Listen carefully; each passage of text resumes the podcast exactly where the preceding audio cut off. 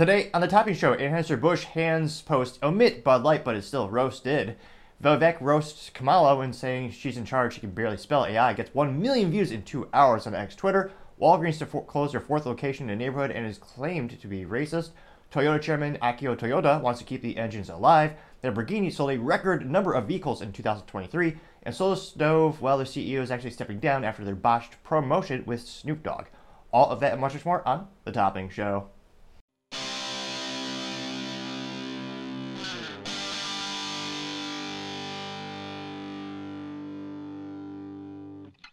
Thank you everyone for taking the time to tune in today. Today's episode Topping Show is sponsored by Topping Technologies. Topping Technologies is an IT value-added reseller and services company with a special proficiency in IT security.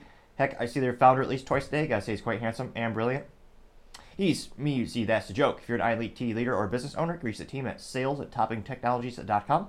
Also, trying to get to 4,000 subscribers by the end of January, so if you click that button, I greatly appreciate it. Now, going over to the business part of the podcast, you have the Toyota chairman Akio Toyoda wanting to keep the internal combustion engine alive. Now, this as seemingly every company is acquiescing to hybrid and electric technologies, though interestingly enough, we see the electric adoption rate is falling pretty darn quick. So there's a lot of early adopters, people who are perhaps inebriated by drinking Bud Light, spending over $100,000 over MSRP for a electric pickup truck, which someone allegedly did for the Ford F-150 Lightning. And there's a lot of people buying these electric vehicles. Tesla's still the most successful electric automotive company in history, and all the companies they thought it'd be a good idea to go all in. Well, a lot of the early adopters are no longer gone. They already got their vehicles. Granted, they are basically disposable smartphones, so they'll have to buy new ones in the future. But more and more people, they're starting to put on the brakes when it comes to EV technologies. So the biggest growing category in technology and adoption rates for you know good old automotive community is hybrid technologies, which Toyota did read the room correctly, and excuse me, they invested a lot of money and resources, about eight billion dollars, into hybrid technologies, a research and development. Now, in terms of the chairman, it's actually the former, actually the grandson of the founder of Toyota, Mr. Toyoda himself. Now, fun little fact in history and business fact: the family's name is Toyoda, and they so with a D at the end, and they renamed the company because there's a lot of rumors. I need to actually reread the book on Toyota, but they renamed the company historically. So now, as we all know, it's Toyota is the company name. And he was the CEO for many years, and he's a self-proclaimed petrol head. He loves automotive racing. He's a true gearhead. And a couple fiscal quarters ago, he was kind of pushed out because the shareholders wanted to push electric vehicles, which is, again, they read the room wrong. So he stepped down eh, from CEO to be the new head of the board of directors, with the up and coming CEO coming from the Lexus division, which Lexus is a Toyota brand that they own. That brand had a lot more electricity, electric vehicle, excuse me, vehicles rather than the internal combustion engine Toyota, which more Toyota engines are gasoline powered. And the shareholders were saying, "Well, you guys aren't going fast enough, so we're going to push this guy out. We want to, we want some other leadership that's going to push EVs." Now, he's been somewhat vindicated because of aforementioned adoption rates decreasing, and again, in terms of my three cents, when it comes to actually Toyota technology and when it comes to Toyota reliability, electric, this is garbage. Because again, with the technology you have right now, we always have to have an asterisk because again, technology moves really rapidly. There may very well be new technology tomorrow that solves all the issues with electric vehicles. There are some fantastic proof of concept vehicles with electric batteries that are based on sodium technologies and other raw materials being utilized but with what we have right here, right now, they're glorified disposable vehicles that will barely last 100,000 miles, yet alone get more than five to seven years out of them. Now, personally, I like to look for a good ROI, which is why my family loves Japanese engineering. So I have a, a little Honda Civic Si with a stick shift. Every vehicle by default should have a stick shift, obviously, because manual transmission is so much more fun. But my parents still drive a 2001 Honda Accord with an internal combustion engine that little four cylinders just keeps fighting. That's unparalleled reliability. And every time you see an article about the vehicles that get over a million miles consistently, like it's almost easy money. Bet your friends, an overwhelming majority of the time, it's going to be a Toyota or a Honda. I mean, their engineering is phenomenal and reliability is darn near unbeatable. And you get that because traditionally, when you look at Toyota history, especially, they'll take years to make the perfect internal combustion engine, and then subsequently they'll keep that same with Honda, they'll keep that same engine, and then they'll slowly make tweaks so it's more and more reliable, but the base design doesn't change too much. And then they cross over this into multiple vehicles. You see this with many Honda vehicles having the same inline four engine, aka internal combustion engine with four cylinders, and using gasoline and having much more fun. And I hope Toyota is starting to move the pendulum back to ICE engines and more focus on that. Now, specifically getting to the quotes from the chairman, Mr. Toyota himself, he literally said, quote, let's continue to make engines, unquote. Because, again, he knows that's where the reliability is, I believe, and that's where a lot of automotive enthusiasts also appreciate the technology as well. He also continued to say, quote, to all those who have made engines up until now, let's continue to make engines, unquote. That was when he was at the Toyota Auto, or sorry, the Tokyo Audio Auto Salon 2004 in Tokyo, Japan. Quote, everyone, oh, geez Louise, pop-ups are never enough. Nevertheless, quote, everyone's help will continue to be needed. I will never let all, I will never let all the work you've done so far go to waste, unquote. He continues to say, quote, the to- Tokyo Auto Salon is a festival at which car lovers can surround themselves with cars and smiles. The smiles born here will be leading to energizing Japan's automotive industry, unquote.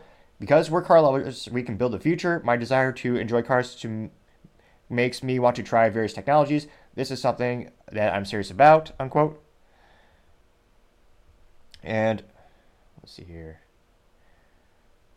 He says, quote, Many of our 5.5 million colleagues make engine parts. These people support Japan and have skills to make the Japan of tomorrow strong. We must never lose these people, unquote.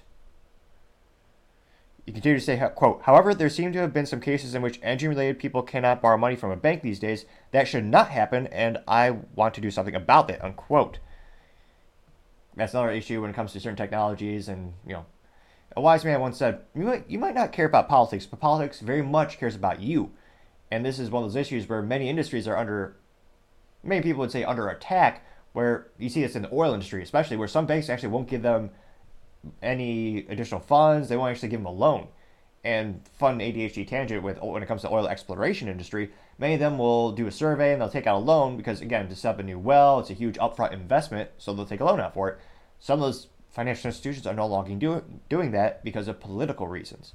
Now, Toyota continued to elaborate, he says, quote, how to climb the carbon neutral mountain depends on the country and region. However, it's not a desire, or isn't a desire for cars what we all need. Quote, I found overseas that we many colleagues have much a passionate desire, unquote. He continued to say, quote, believing that battery electric vehicles do not represent the only way to achieve carbon neutrality, we have been working on hydrogen engine initiatives since three years, years ago, unquote.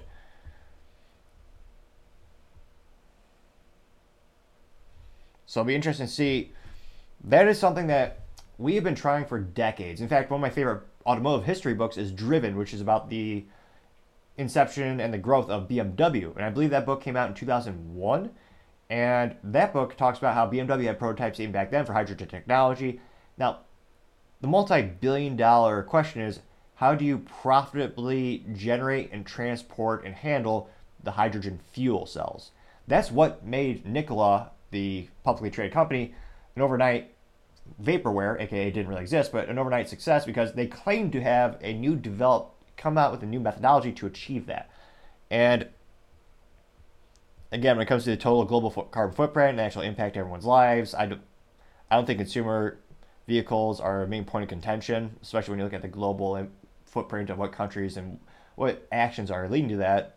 I think more realistically, we'll come up with technology to combat that, to actually adapt it.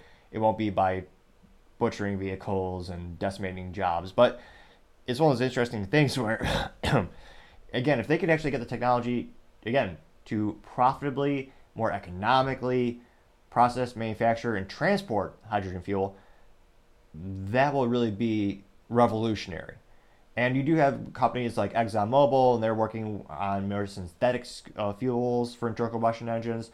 So there's a lot of gears moving, pun moderately intended, and it'll be interesting to see. I mean, I would love for him, Mr. Toyota, to go back to the CEO position, which that's much more involved in the day-to-day interactions of the company. The chairman, obviously, the board of directors, they kind of help shape the vision of the company and guide the CEO. I I don't know, perhaps it's nostalgia just because, again, the family built the company from nothing. It's a lot of automotive history. I, I don't know. This guy, this gentleman has been vindicated multiple times. And again, I think the future, the ICE engine is going to be around for quite some time if we're allowed to have it. Other interesting business news and incidentally automotive news Lamborghini sold a record number of vehicles in 2023. Though, granted, I would never want one since they're all automatic transmissions. Nevertheless, this comes from Mike Duff over at Car and Driver, and they noted that they actually broke the 10,000 vehicle barrier. Now, it looks like they sold 10,112 cars globally in 2023, with 3,000 units sold in the US and the Urus SUV making up majority of deliveries.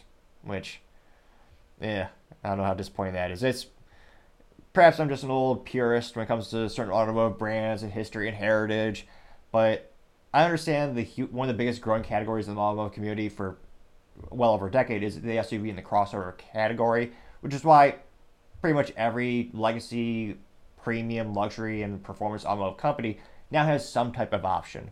Now, granted, if I had all the money in the world and I was forced to get an SUV, truth be told, I would love to have a Lamborghini, was it, Cayenne with a stick shift, which they only made for a couple of years. I think it was in 2007, 2008. They had a couple of years where you could get a V8 stick shift SUV by Porsche, which that would be pretty cool. Now, unfortunately, because of supply and demand, the only ones that are usually around for sale, and granted they usually don't come up for sale, they over well over 100,000 miles. They're asking what to me would be a lot of money. So you're, I mean, 30, 40, 50 grand for an SUV from about 20 years ago. But nevertheless, looks like Lamborghini is doing pretty well, and the Urus is their big fancy SUV. Now, um, granted, I think it only has a V8, which is kind of pathetic. Again, Lamborghini is known for having V12s and some V10s.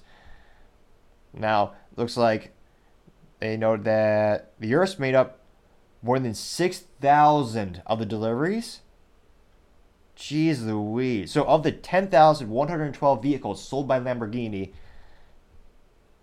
over 6,000 were the SUVs,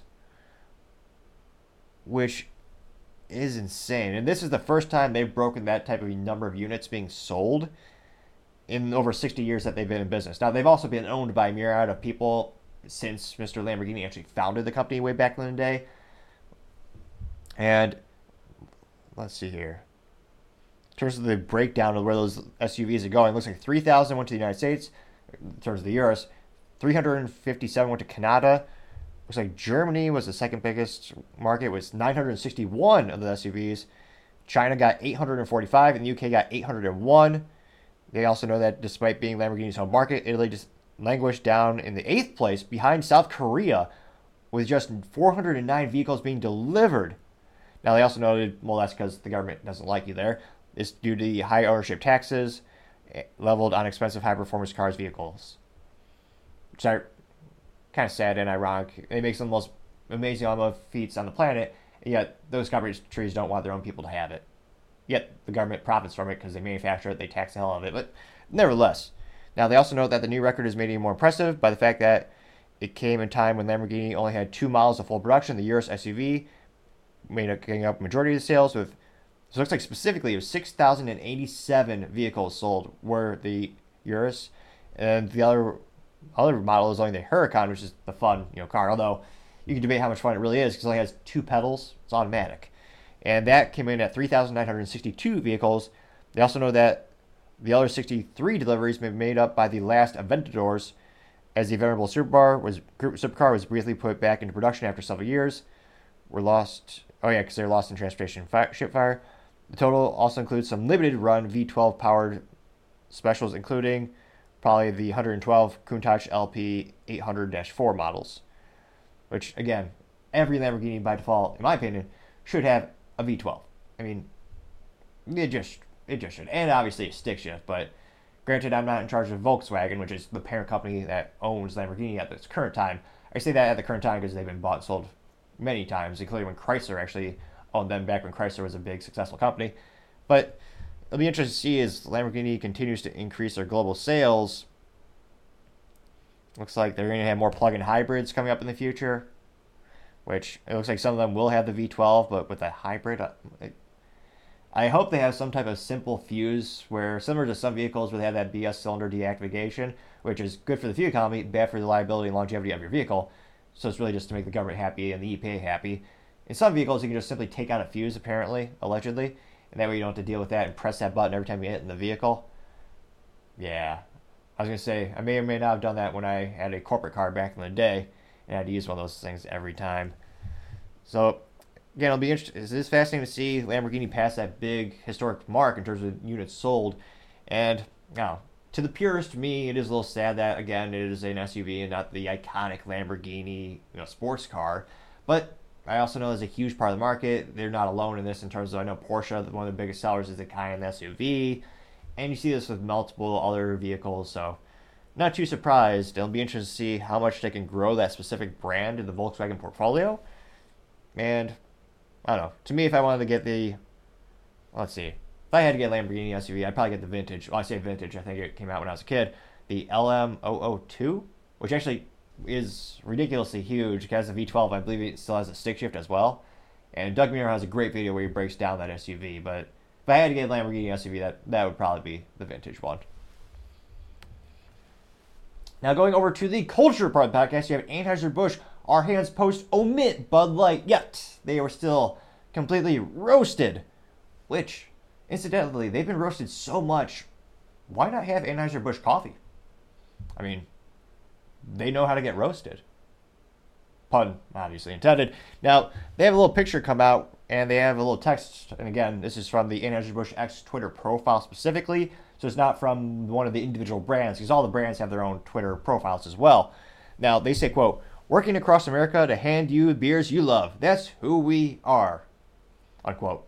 Though, I mean, in terms of grammatical accuracy, I would have noted that it should have been working across America to hand you the beers you used to love. That's who we were. But nevertheless, grammar errors aside, it looks like they have a picture of three hands at the factory. One's holding some oats or barley or whatever the hops, I suppose, is what they use in the beer making process.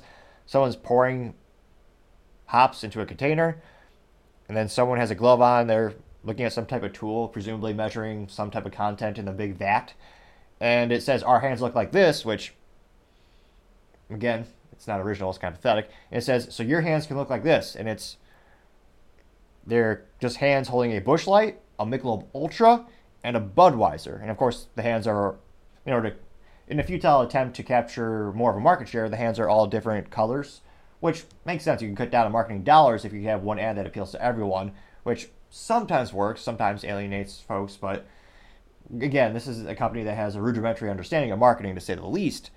And yeah, it looks like in terms of views, within 24 hours, it got 3,455 views, also known as nothing. Not to brag, but I actually got over 3,000 views one or two times last year on my YouTube. Humble brag. But this is a multi billion dollar company. And again, that's 3,455 views. Only 49 likes, which is almost unfathomable. That's almost.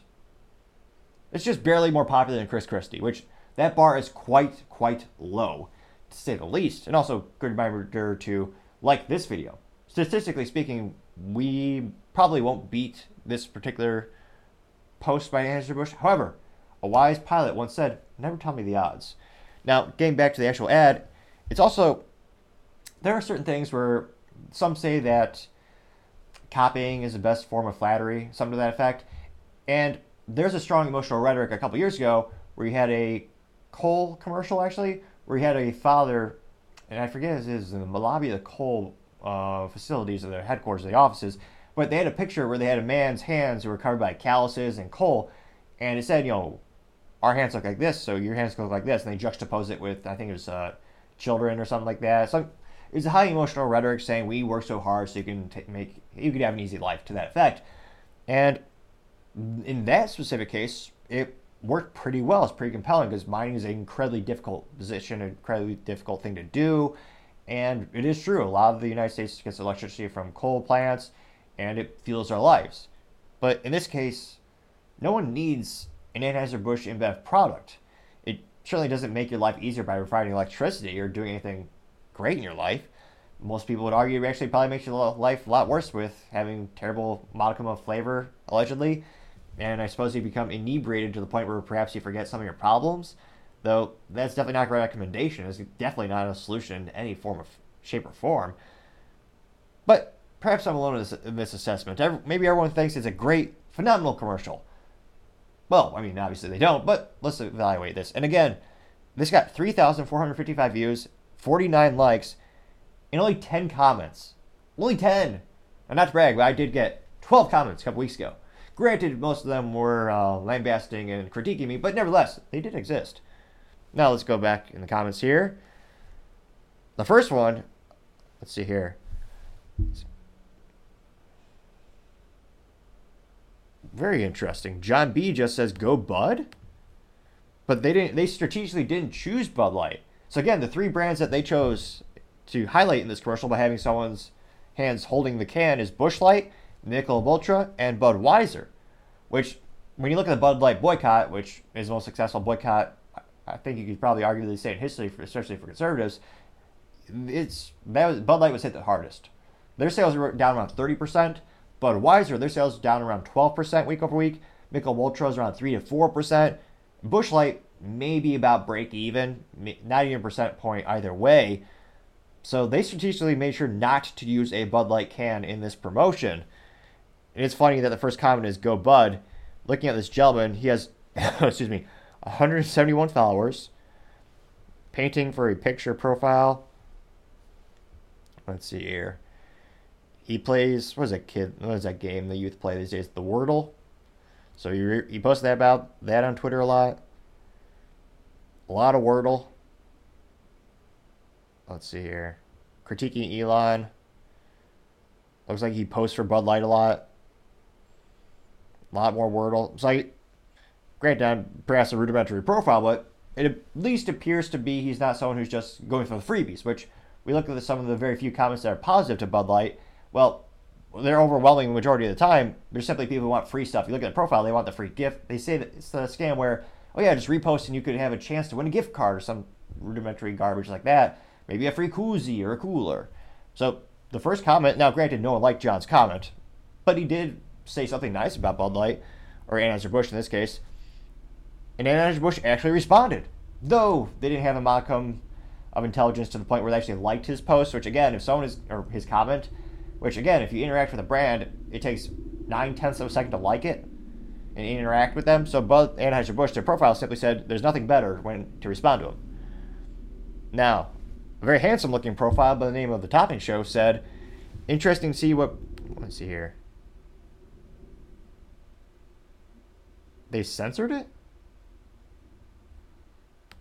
That's not so I gave, not to be too bombastic or too long in my assessment, but I wrote around three sentences, and they only, it's only showing the first sentence, and if I click on it, it doesn't continue to show the rest of the sentences that I wrote.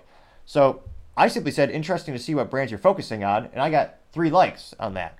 Now, what I really wrote was, yes, I did say that was the first sentence of my post or my response, and I said, interesting to see what brands you're focusing on.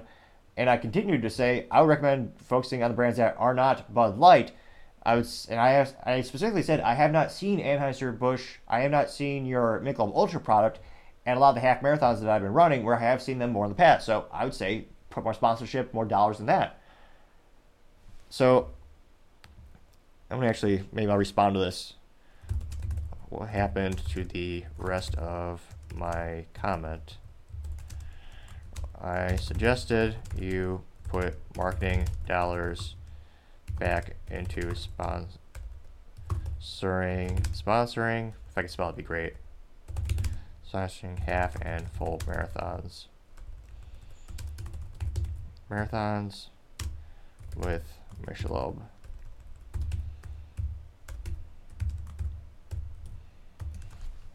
That's bizarre. I've never seen that before. And again, I clicked. It's not like there's that button where you click the you click the comment, and you'll see the whole thing. I did that, and weirdly enough, it's just all gone. That's weird. Well, I guess we should be too surprised given how censorious that Anheuser-Busch InBev is. Now, nevertheless, that did get three likes. Scroll down. Let's see. And Billy says, still won't buy Bud Light, unquote. And they got one like. Anthony Leach said, quote, do these cans have a gender, unquote. They got three likes. Ryan Tree Fitty said, quote, what are the genders of those beers, unquote. They got four likes. Jesus is Lord replied, saying, I'm guessing you learned your lesson last year, unquote. Getting two likes. Carissa, or no, Curtis A, says 67, said, quote, trans hands, unquote, getting two likes. Actually, I'm curious now. I'm looking at the hands. I'm actually surprised they don't have any. Granted, I'm guessing the core demographic of people who buy Anheuser-Busch InBev products are overwhelming male um, but I am surprised they only have one hand that has some nail nail polish or nail paint. Again, because well, a lot of these companies, I don't know how effective. Mm, I would say maybe half of. The, I'd have to dig more into the data, but I would say many times it's not effective to try to cater to every single demographic in a single advertisement. Which again, that cuts down on cost, but I think it's better to have multiple ads and multiple specific campaigns. Um, but I'm actually surprised they didn't actually paint any of the fingernails in this one. Now, it looks like there's one or two more replies. Tony Bruno simply had a response or a picture with Dylan Mulvaney on the can, and Dylan Mulvaney dressed up as Audrey Hepburn with the creepy smile, which is arguably as awkward as Ron DeSantis' smile, or perhaps my smile. It's a sad but tough race. And that did get two likes. And again, they gave Dylan Mulvaney $185,000 for a video and like two pictures to be a brand ambassador for their product.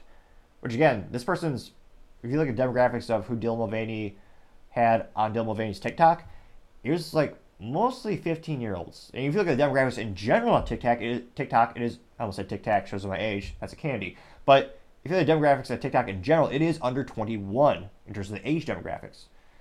And Bud Light thought it'd be a good idea to appeal to try and market towards children. Mentally vacuous to say the least. Now, Ranting Ryan simply had a picture of Alissa Heinerscheid. She is the brainchild behind, she's the marketing director at Anheuser-Busch who thought it'd be a good idea to hire Dill Mulvaney, which, again, she also said famously she thinks the brand is too fratty. So Alissa Heinerscheid had a video where she said, oh yeah, we think Bud Light's too fratty. We're to change that. Nah, yeah. Turns out that ended up destroying 30% of their sales, which is pretty much unfathomable in terms of a product having such a drop in sales. And the picture of her, it is a picture of her with a, I don't know how much money she spent on her teeth, but her teeth are perfect. I'll admit that. Still, still creepy smile, but she says, there's rather there's a text behind her, and it says "Too Freddy for me, bro." And she has, I forget, it's not the trans pride flag. I think it's just a trans flag with with the three stripes on her sweater. That has two likes. So again, most of these comments are derisive to say the least.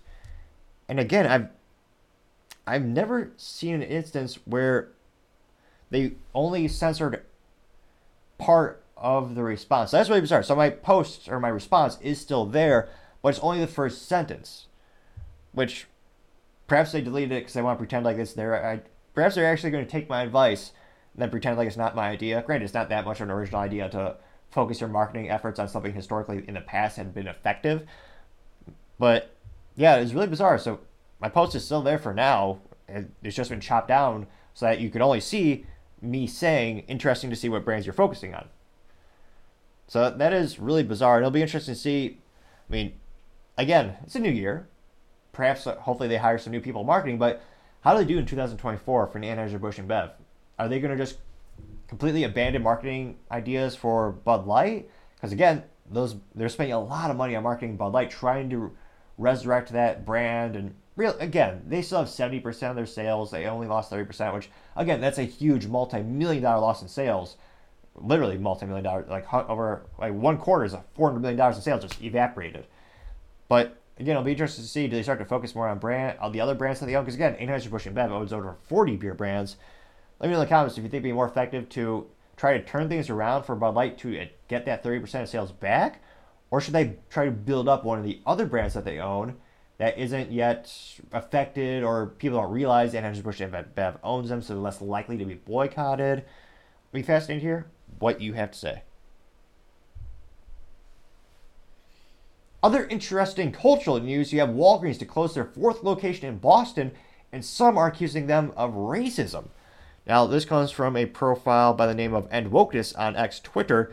And as youth might say, it went viral to say the least, getting over 3.4 million views in the first 24 hours of posting and 21,000 likes, which is quite a few likes.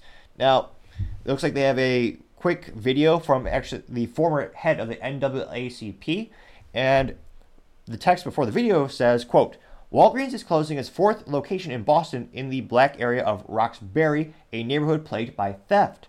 Residents are outraged and shocked. Former NAACP president to stores, quote, do what's right for these communities and beyond your just your bottom line, unquote.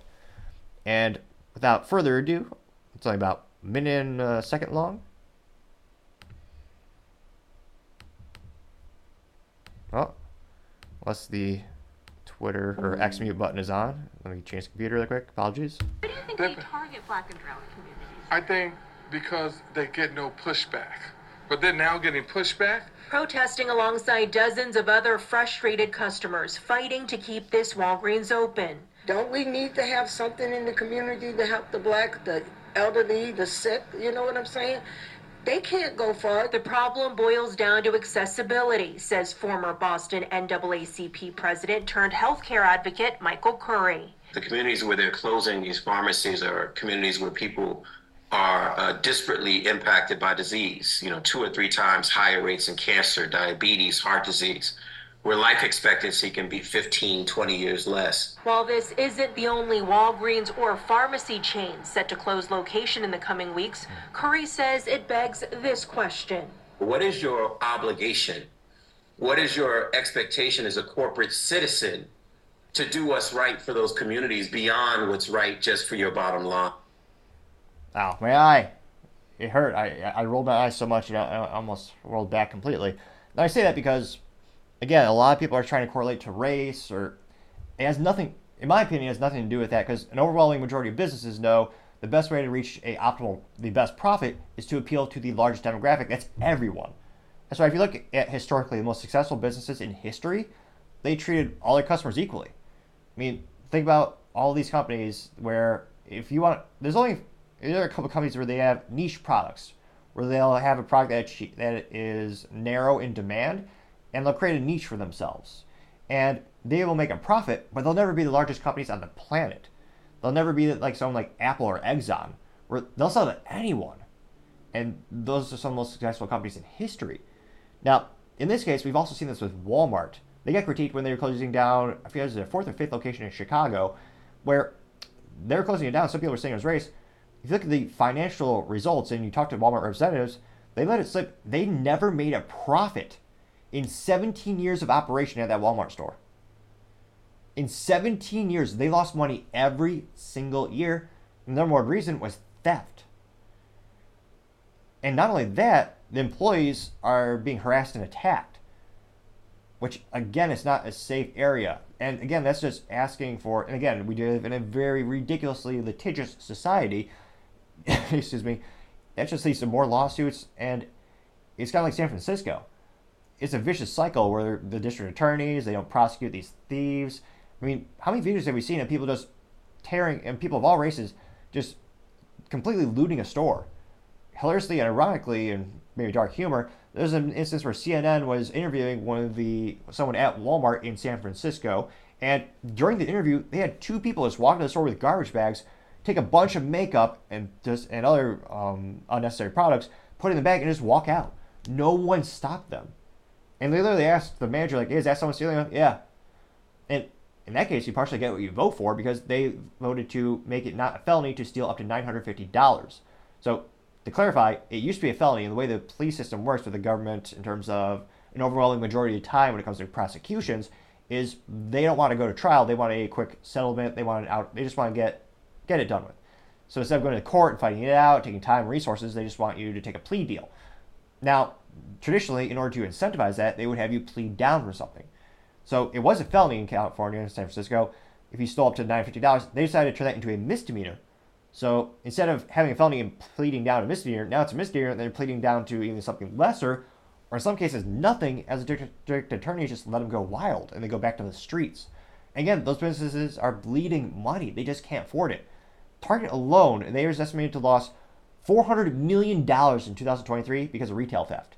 That is a combination of not just traditional employee, it's called shrink or shrink. Um, there's a couple, excuse me, industry terms for that, shrinkage. But it's an industry thing where you have employees stealing, you have customers stealing, you also have organized theft.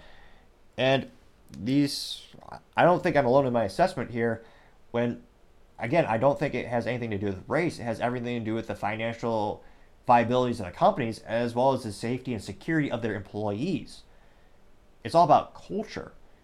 And there are a myriad of reasons why you're, there are problems. I would also point out that it's fascinating to see there's a excuse me a video trending on X Twitter where they showed Harlem in the 1930s before many people say it's a coincidence is before you had so many government programs, government handouts and incentives not to work or stay married. And truth be told, it was beautiful. Everyone, as as you all know, men always look best when they suit up. And the streets were clean. I mean, there's very low crime. I mean, it's been a huge shift culturally speaking in many communities. And again, perhaps I'm alone in this assessment. Maybe they think Walgreens should just lose money perpetually by having locations that are losing money in dangerous areas. But let's go in the comments and find out. And again, within 24 hours, that got 3.8 million views and 21,000 likes earlier this week. So as I scroll down, see here, Gift from the Gab says, quote, here's a positive role model and is a picture of Dr. Ben Carson. And he says, quote, as a surgeon, I hand operated on infants pre-birth. I can assure you they are very much alive, unquote.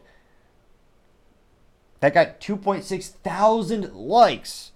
And granted, it's not very much relevant to the issue of Walgreens losing money or theft.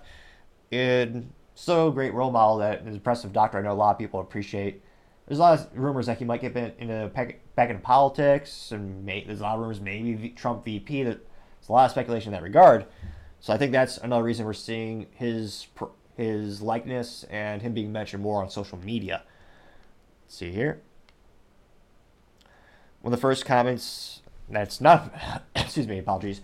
That's not about Ben Carson calls from Paul A. Zuspila, and again, I need to just message this guy because he is consistent. Uh, we see him as one of the most liked responses on many of these um, X Twitter posts, especially when it comes to political as well, which we'll get that in New York minute. And Paul Zusbilla says, quote, NAACP wants stores to just give products away and go out of business. This is Marxism and the redistribution of wealth. It's what lazy people think is right. These adults are a result of growing up without a competent father at home. Unquote. That got 4.9 thousand likes. Interestingly enough, someone by the name of Hardboiled Egg, with profile picture is A plus for marketing, is in fact a picture of a hard-boiled egg with an American flag on it. However, I don't think eggs can type yet. Says alleged hard-boiled egg says quote, when the when this is what Walgreens has to deal with, I'm not surprised unquote. And there's a video of many people. Looks like yeah, uh, many people, uh, great, of course, none of them are wearing suits, but they're all wearing hood, black hoodies, black pants, um, pandemic mask, and they're just walking in, like I said earlier, with garbage bags and stealing copious amounts of makeup from the Walgreens and just walking out, not paying for it. That got 1.8 thousand likes. Now, interesting enough, in this specific specific instance, they did not get violent. But again, that's also one of the big risks. We've seen a lot of the videos where looters are going to target. They're smashing machines. They're breaking windows.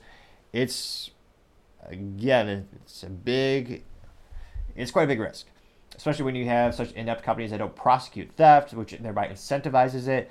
And you know, some companies that are so morally vacuous, they don't allow employees to defend themselves. And some are more morally vacuous, but they don't allow you to defend yourself, which is why I was just patroning there. Now, someone by the name of Branos says, quote, good job, libs, hand salute emoji. And it's a picture of Jim from The Office with the juxtaposition of the two clipboards where one he's pointing at it and the other one he's smiling. The first picture is, quote, you elected people who embolden criminals, inflate the currency, and cause layoffs. The juxtaposition says, quote, now your favorite store chain is closing, locations locking their goods behind glass, and you can't find help at the store, unquote. They got 2.6 thousand likes and is a good reference to yes, many of these stores are literally putting toothpaste behind glass. Which, ironically enough, I don't know if a lot of people actually steal toothpaste, but nevertheless, they're putting. I know a couple locations where it's Walgreens, they put every product is behind locked glass, everything. Though, you probably leave the Bibles out. I it'd be that perhaps be the most ironic thing for someone to steal. A grant, I don't think anyone has actually stolen the Bible. If now that I think about it, you could probably leave. Oh, actually, books in general, you probably leave those out. But nevertheless, do one or two more comments here, and I'm trying to see if there's any. Because again, I want to be. I want to look at both sides of the issues, and I'm reading the top comments, and thus far there's no contrarian statements yet. So there's no one agreeing with this individual um, for the folks being interviewed, as well as a statement from the he- former head of the NAACP.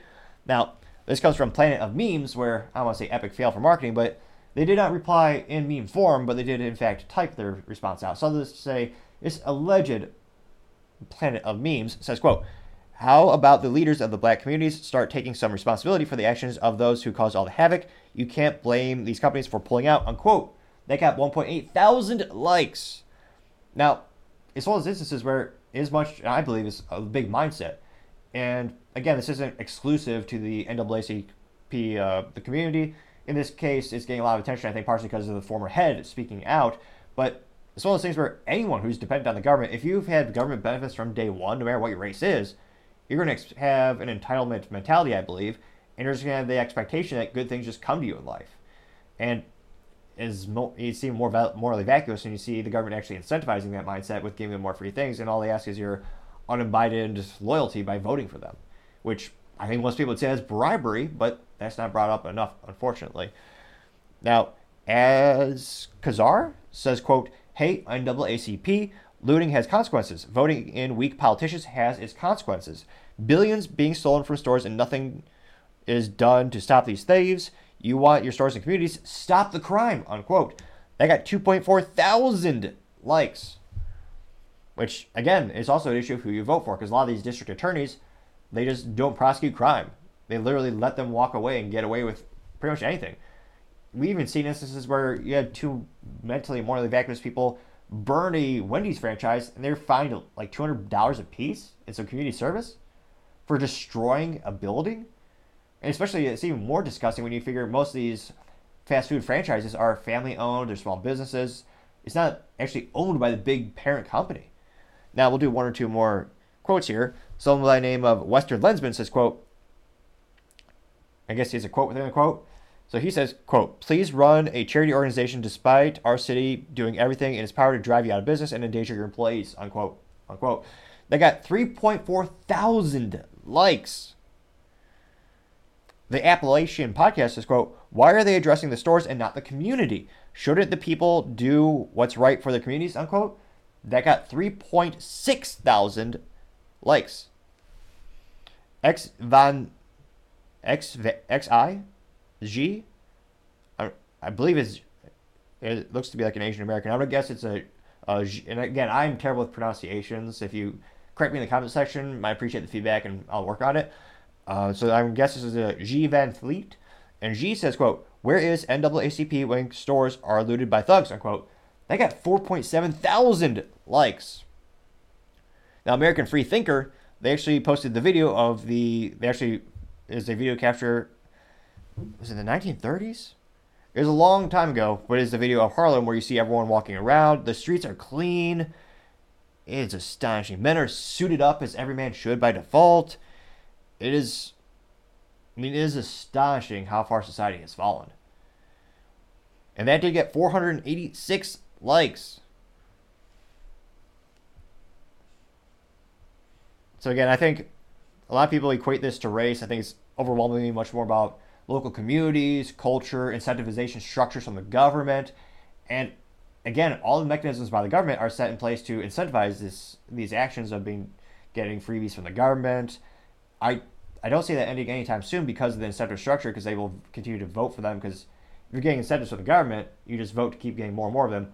So who are you going to vote for? The guy who wants you to actually accept responsibility and work, or the other side that will expect you to just get free stuff perpetually?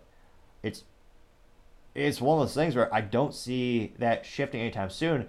Perhaps we will have a cultural shift in the United States where it is fascinating. I mean, if you were to say anything about immigration, people would lambast you and bombastically deplore you or try to insult you by calling you a Republican. You're seeing some Democrat city leaders, including Eric Adams, the mayor of New York, they're actually starting to bring up the fact that, hey, they're overwhelmed with immigration or illegal immigration specifically. And that's one of the biggest issues about illegal, illegal, illegal immigration. There are myriad of things, but it's also resource allocation. The cities don't have the resources to appropriately handle them and help them. And in addition to morally breaking the laws, there's a lot of issues, obviously, many variables. And I was going to say, not point of contention, but pop, pop, unpopular belief or contrary to popular belief, I actually, or not me, my family actually flew here from Cuba. It's one of the last planes out, so we did not, in fact, swim, and we came here legally. But fun fact of the day, it'll be interesting to see if there's a cultural shift where people start to accept responsibility or start to see these issues where, again, it's not sustainable. And these businesses are leaving, again, for fiscal reasons and safety reasons.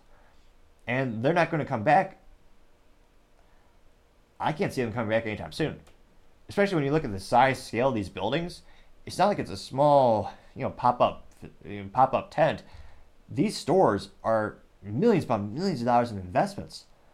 I mean, not just to design the store, but the material costs, the construction costs, the maintenance costs. And you got internet, electric. Uh, There's a lot of things that go into these stores. And you have to hire employees who usually more often not work locally.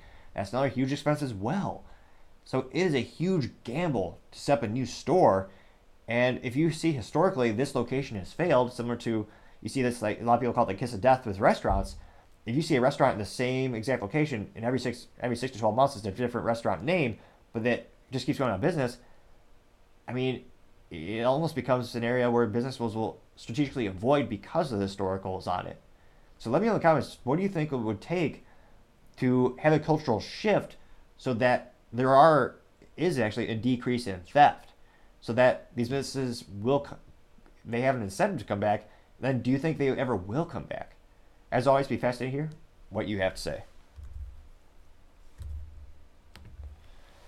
Now, going over to the cultural, or rather the political part of the podcast, you have Vivek Ramaswamy roasting Kamala Harris because she is somehow in charge of AI, and it gets 1 million views in two hours. Or as you might say, it went extremely viral on X Twitter.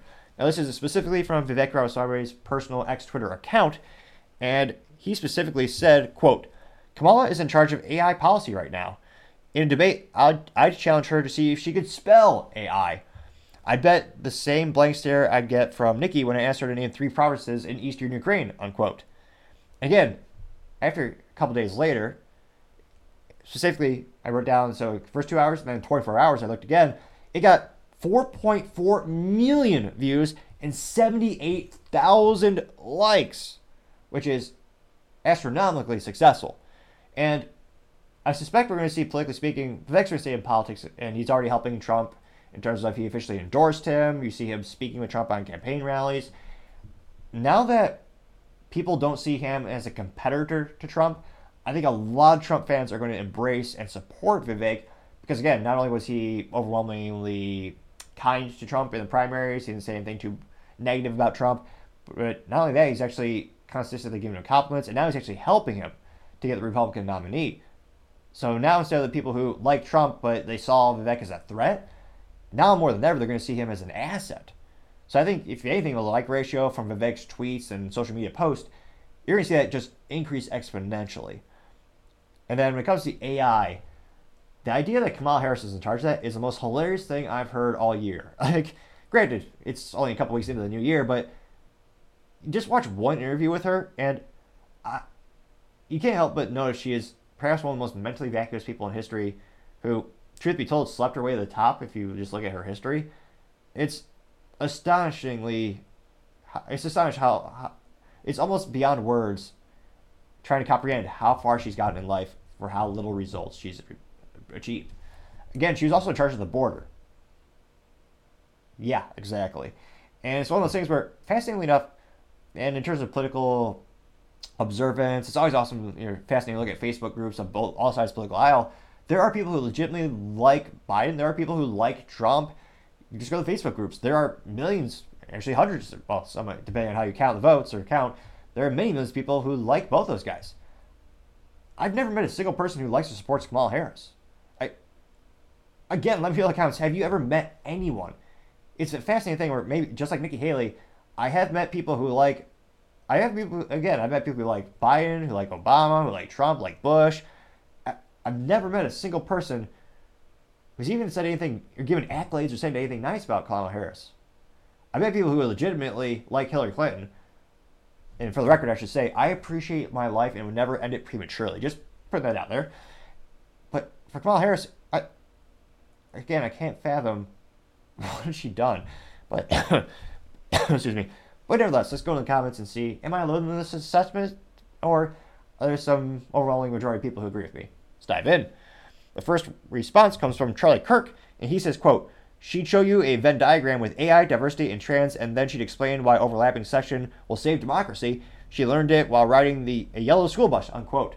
That got 1.8 thousand likes, which again, I, I, Kamala Harris is a mental phenomenon, like so bizarre. She talks about Venn diagrams a lot. She pro- proclaims that she loves Venn diagrams, which I, I've never. I, I mean, I, I just I've never met that anyone like that. Have you? Like who's passionate about Venn diagrams? And she said that multiple times, and she had that awkward.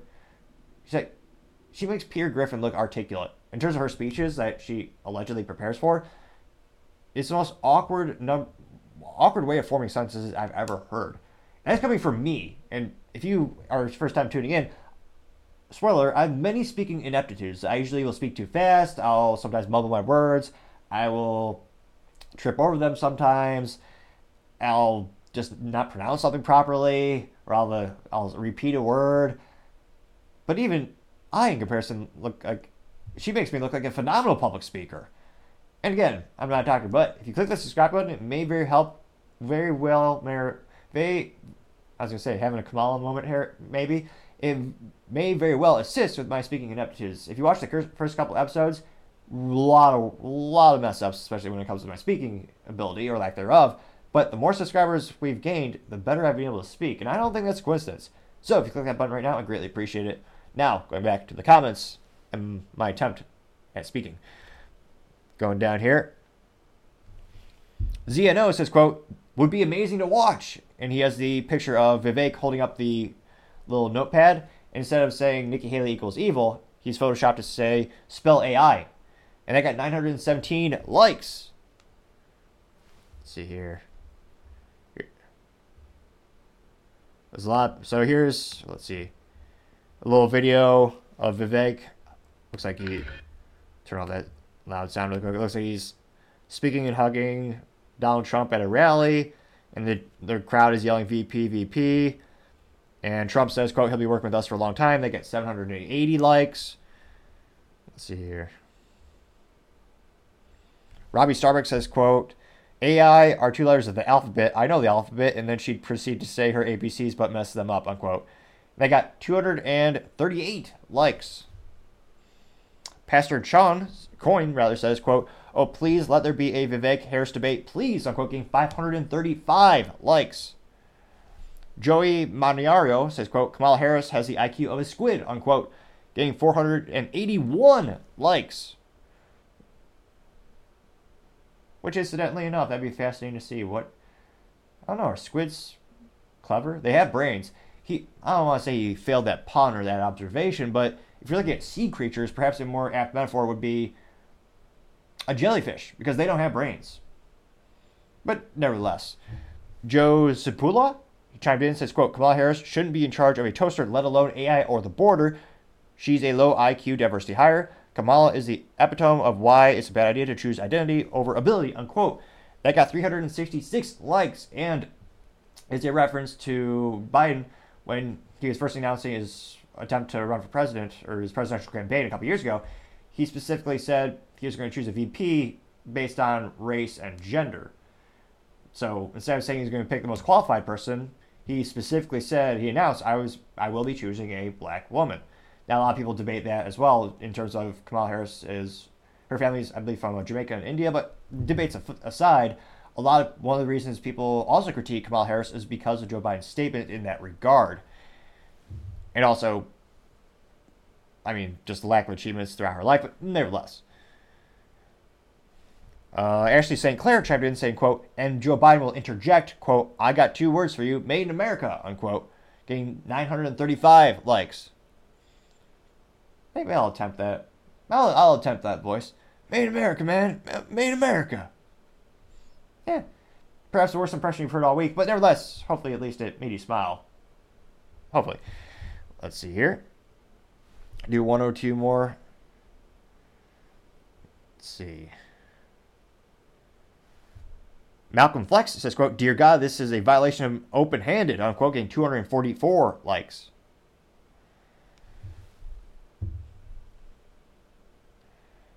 Three letter three year letterman says, quote, AI stands for alternative intelligence, and I guarantee you she could guess all day and never get it right or understand it since I own multiple echo dots, unquote. I got 236 likes. She also has her signature cackle, which most people would probably say for worse in terms of marketing. Let's see. Go Vivek Go said, quote, this alone would make v- Vivek as a VP pick worth it, unquote, getting 98 likes. So it looks like, again, I'm trying to get find if any contrarian statements, and I so far haven't. Which usually, oh, who is he? I should have his name memorized by now. He's in pretty much every political tweet.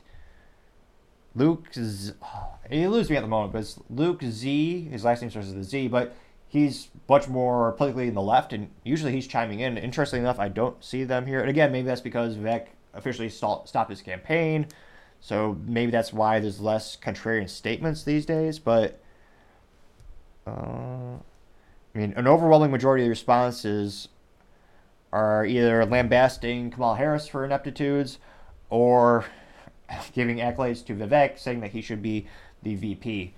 So it'll be interesting to see. Again, does Vivek keep up the, his momentum? Because he's staying, as the youth might say, extremely viral. And what's his end goal, or what do you think? What do you think is his end goal? Is it to get that VP position? Is it to get a cabinet position? I mean, his whole campaign, he said he didn't want second place, and Trump and Vivek both have very dominant personalities. They're both, I think, they both are very much the leadership mindset. So, again, it'll be interesting to see at the end of the day where does he land politically speaking. But let me know. I'll be fascinated to hear what you have to say.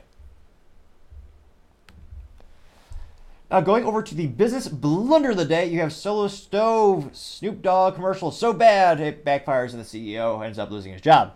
Now, this comes to us thanks to Now News from Morgan Dwell. They note that Solo's or Solo Stove CEO job goes up in smoke after viral Snoop Dogg campaign backfire, which again, this is one of those things where the company's been in a little trouble for a while. They sell a glorified stove for I think it's like a thousand dollars which again you can get an oil drum for like nothing basically. But nevertheless, it's a luxury product or it's a fancy in terms of the engineering and the, the design. It looks pretty good.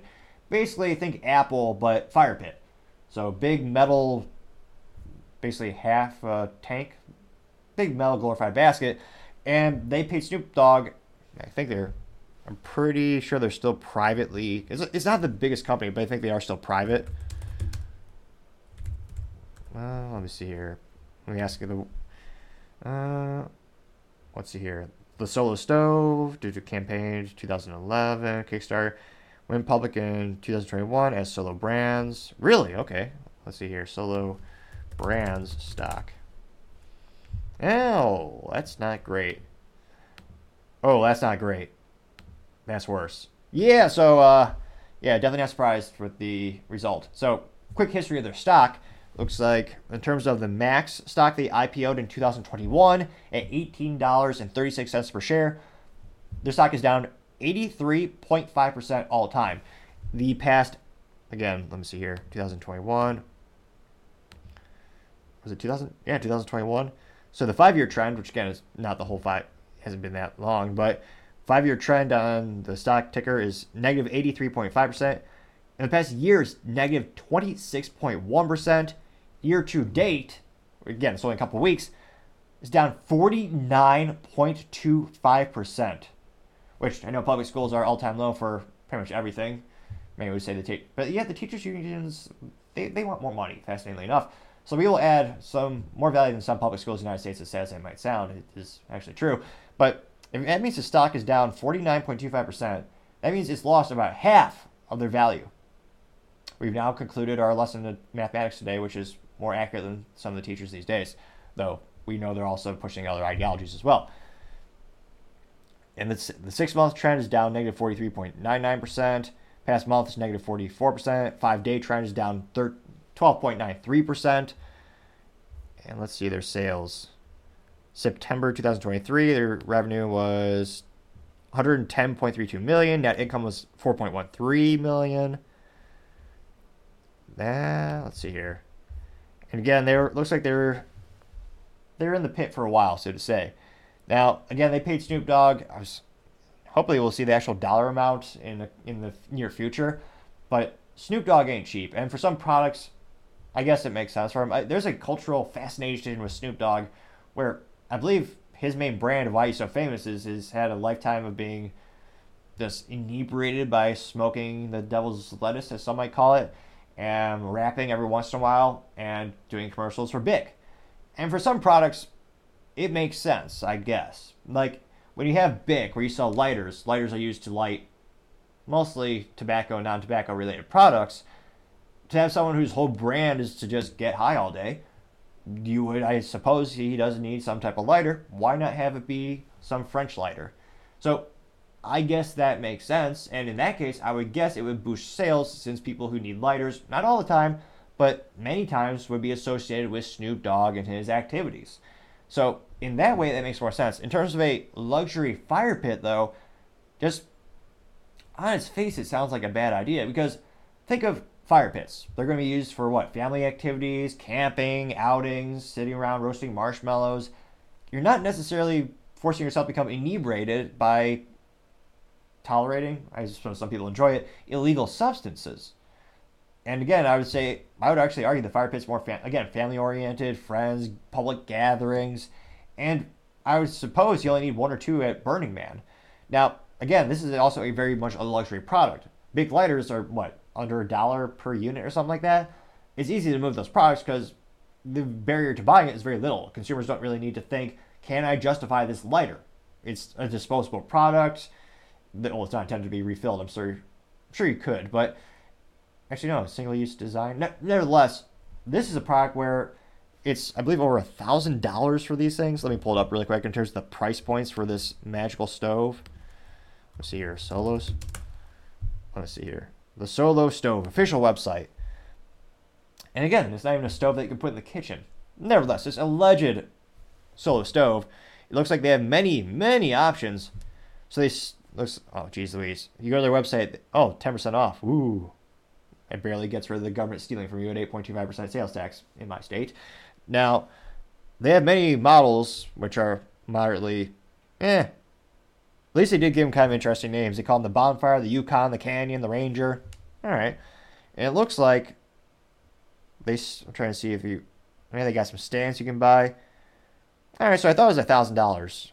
Still not a bargain. It looks like they, the smallest one starts at two hundred and seventy nine dollars and ninety nine cents. Actually, if I just sort by dollar amount, the Canyon 2.0 is $599.99. Jeez Louise. So, looks like they have. Their website's. It's not great, it's complicated. They have a lot of products. They're expanding the categories, which.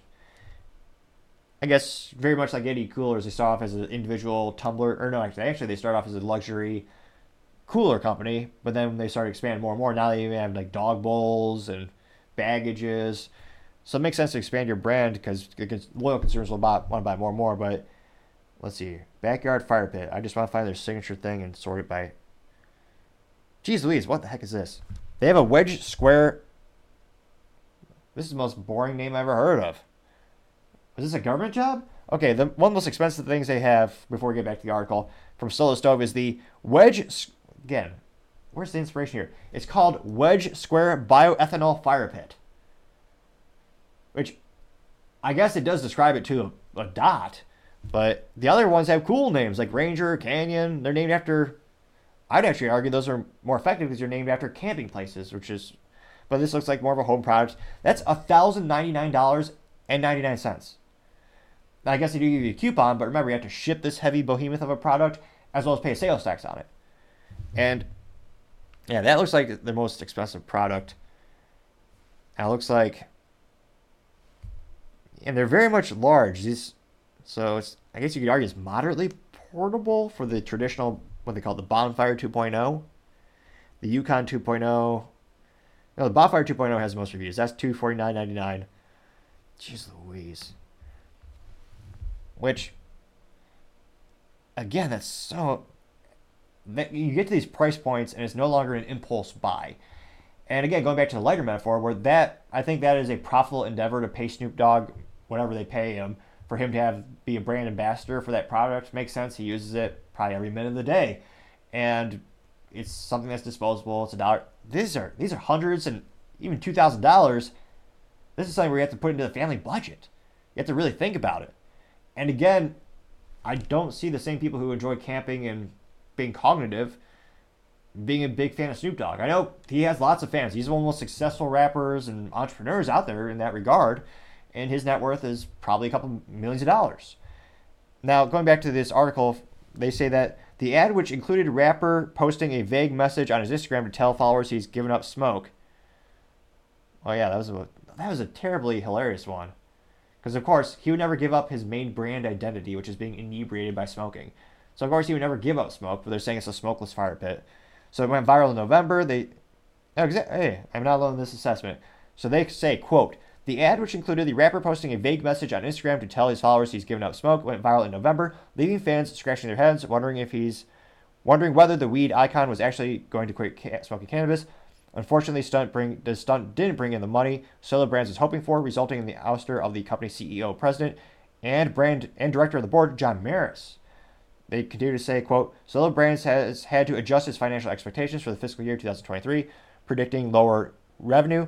The company's interim CFO, Andrea Tarbox, said in a press release, quote, while our unique marketing campaign raised some brand awareness of the Solo Stove to an expanded and new audience, of consumers, it did not lead to the sales lift we had planned, unquote. Now it looks like the former Vista Outdoor CEO Christopher Metz has announced as Solo Brand's new president CEO and will be taking place, actually took place a couple days ago, January 15th. So again, there's a huge delta between brand awareness and actual sales, which again, brand awareness does help over the long term, I believe. But in this case, they chose someone who, I mean, it, this has nothing to do with the actual product, really if you really want to find a good brand ambassador, I mean, there are plenty of YouTube stars who are camping enthusiasts, hunting enthusiasts, people who actually would use this product. And I don't think Snoop Dogg would ever use this product. It is so bizarre. And again, long term, the company has been losing money. I think this was kind of the final nail in the coffin for the leadership team. Because again, Snoop Dogg is not cheap. He probably cost, I really wish they told us the fiscal amount or the impact. But he was a pretty penny. Oh, actually, to clarify, a vintage pretty penny since modern currency in the U.S. for pennies are it's 99.99. I think it's three nines by now. 99.999% zinc and it's just copper plated, whereas vintage U.S. currency is actually made out of precious metals and worth something.